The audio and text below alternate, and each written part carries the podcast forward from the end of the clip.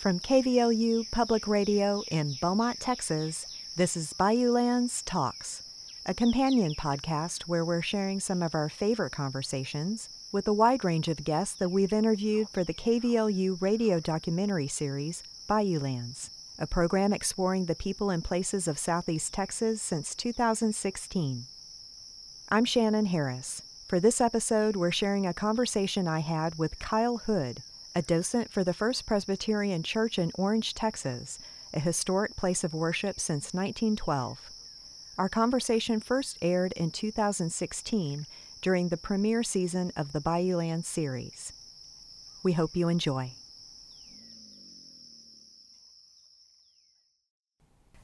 I'm here in First Presbyterian Church, Orange, Texas, with Kyle Hood, one of the docents who leads regular tours. Thank you for having us today.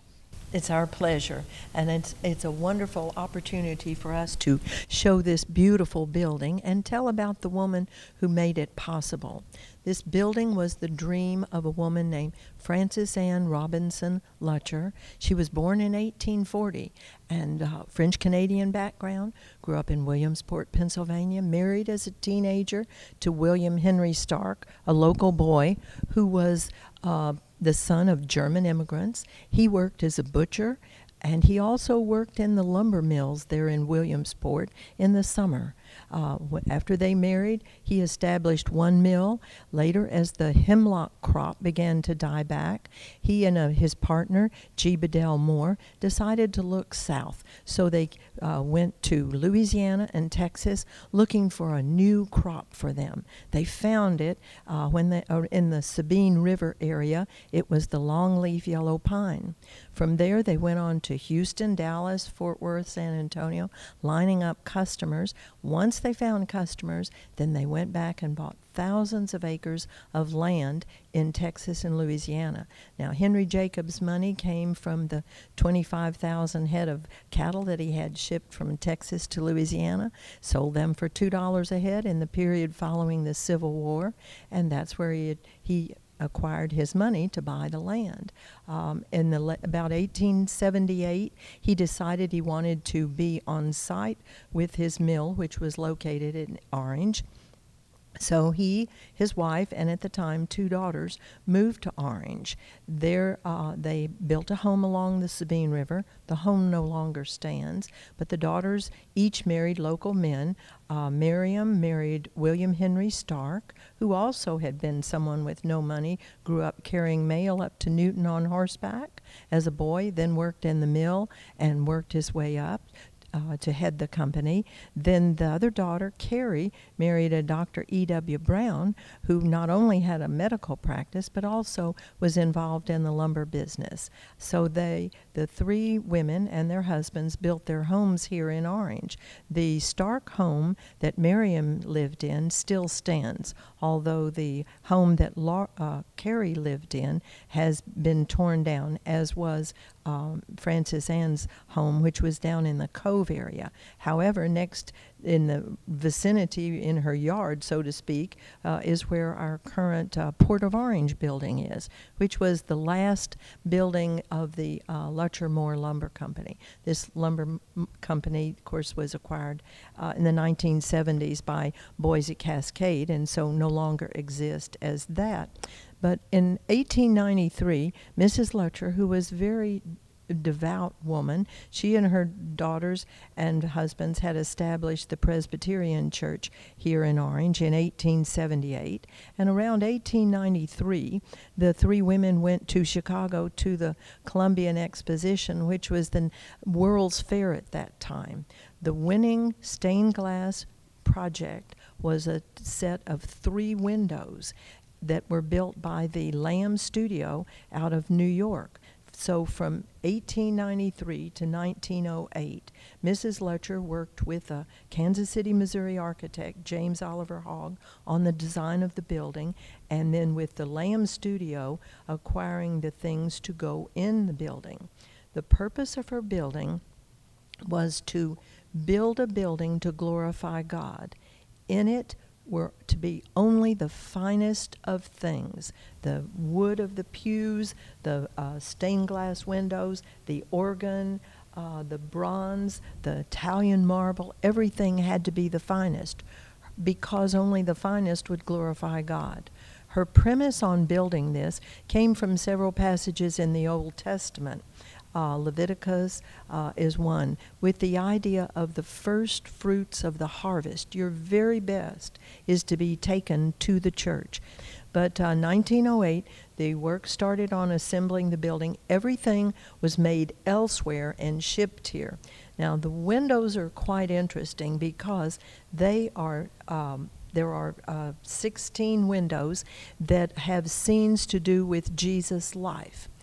However, people don't realize that these are actually copied from paintings by European artists that Mrs. Lutcher saw in her travels. So the windows in the downstairs area, in what is called the Fellowship Hall, has four windows that show scenes for a child to understand uh, then the windows upstairs are also scenes to do with Jesus' life, but they are on an adult level. The glass in them is very unique. It is called opalescent stained glass, which means that it has metallic oxide in it, which gives it a glow as the light comes through. Stained glass windows are called living art because the light coming through the windows in the course of the day changes the colors and the textures that you see. John La Farge, an American floral painter, was the one who developed this opalescent stained glass. And it is America's contribution to the stained glass world. It was a glass only popular in the United States from the 1880s to the 1920s. The interesting thing about this building is that the style of architecture was not what was popular in the 1890s.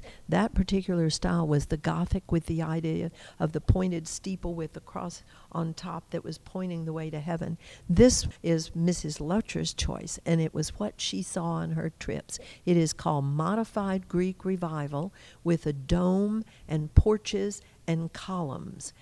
Mrs. Lutcher had this building air conditioned, which was very rare, uh, even into the 1950s mm-hmm. in Texas for sure. When did the church open to the public? The church opened in 1912.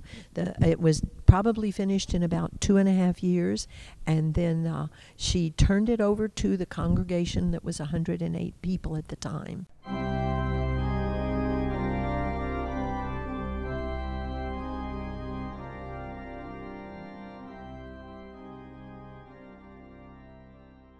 And then the organ is not the original organ. This one is a Casavant. It was put in in 1953. It, it is from St. Hyacinthe, Quebec, Canada, and it's a magnificent 34 rank organ which has been completely restored.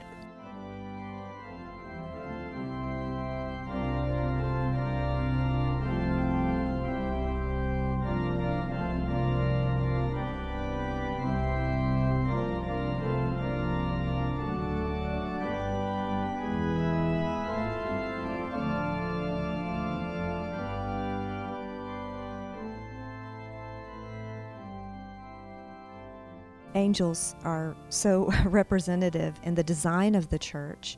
Talk a little bit about the dome, the windows yes. in the dome. I think that is so unique and unusual. These are unusual in that there are 16 figures in the dome, and they represent what Mrs. Lutcher thought were Christian symbols. I would like to tell you just a quick few things about the glass in the windows. Yeah, particularly the glass in the dome is so striking because it, it gives you a feeling of rising into the heavens. the the colors are so wonderful. The glass is interesting in the figures' faces and features in that uh, it is two to three layers of glass. The rest of the windows with the opalescent stained glass is two to four layers of glass. And it's very difficult to tell exactly how many. But these windows are over a 100 years old and they've withstood hurricanes and all with uh, no particular protection on them. So um, it, they truly are magnificent. They, it's not something that you run into in many places. Mm-hmm. And you referred to them as living works of living art. art. Yeah. Mm-hmm. Because they change. They do. They really do. Uh, at night, if you ever look at a stained glass window, you can tell the difference immediately because it doesn't seem to be alive. It doesn't have a vibrancy that the uh, looking with the light coming through provides you. I like to think of stories about people that make them come alive, just not names of birth and death and that type of thing. Well, Mrs. Lutcher was a, a, a, lovely lady. Everyone I've ever was able to interview talked about how easy she was to talk to. You never felt that she was the wealthiest woman in town, which she was because she never told anyone the cost of anything in this building. But uh, she was evidently a bit unsure about her her height and all around other people. So if you ever see a picture of her with her family, she's always seated. You don't see her standing. But a funny story was both of her daughters, Miriam and Carrie, sang in the church choir. And uh, their pattern was to go to New York to shop for clothes. Then they would bring them back and decide which things they were going to keep. Well, it so happens that Miriam uh, had uh, purchased a red hat, but for some reason didn't like it. So it was in her cast off uh, pile. Well, one day, one Sunday, the two sisters were singing in the choir, and uh, the door opened, and Mrs. Lutcher walked in from the back, and she had this little red hat on, but she had it on backwards. And the two sisters just burst out laughing, which sounds funny to us, but at that time, people were very serious about the, you know, their worship service, and so I'm sure that there were a lot of glares at the two sisters. And then the other story I thought was interesting was that uh, the marble that is in the uh, steps and the banisters of the building, and then the communion table and the baptismal font, uh, came from uh, the Tuscany region of Italy, the Carrara area, and uh, the workmen who worked there in the quarry were the ones who cut the marble, polished it to the specifications for the banisters and the steps, and then wrapped it, put it on a ship, and they came with the ship. Now, this was during the period of probably 1909, 1910. And when they got here, of course, the, all of the material was unloaded. And when the point in the construction of the building reached putting in these steps and banisters, all of the other workmen beyond the Italian craftsmen were made to leave the building and it was boarded up.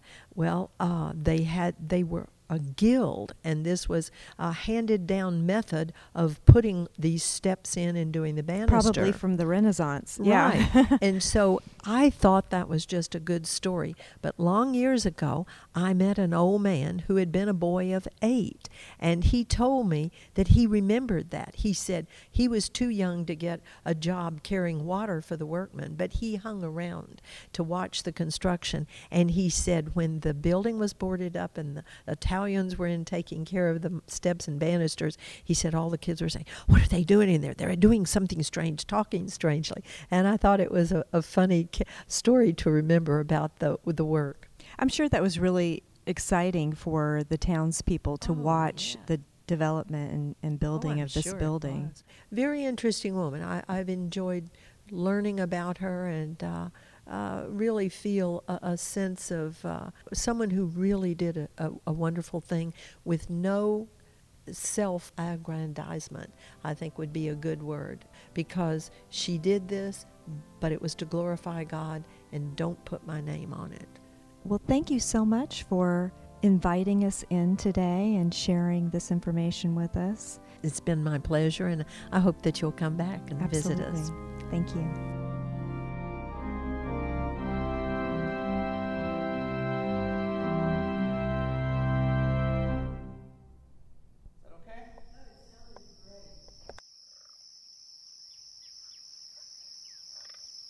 Thanks to our guest for this episode, Kyle Hood.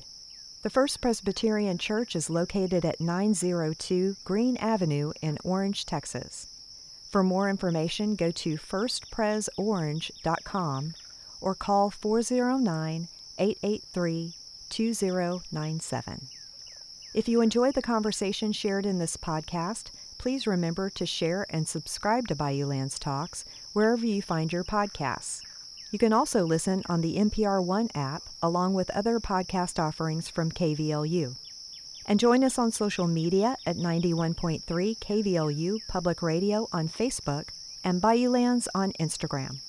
Bayoulands Talks is produced in the studios of 91.3 KVLU Public Radio in Beaumont, Texas by Shannon Harris and Jason M. Miller. Thanks for listening.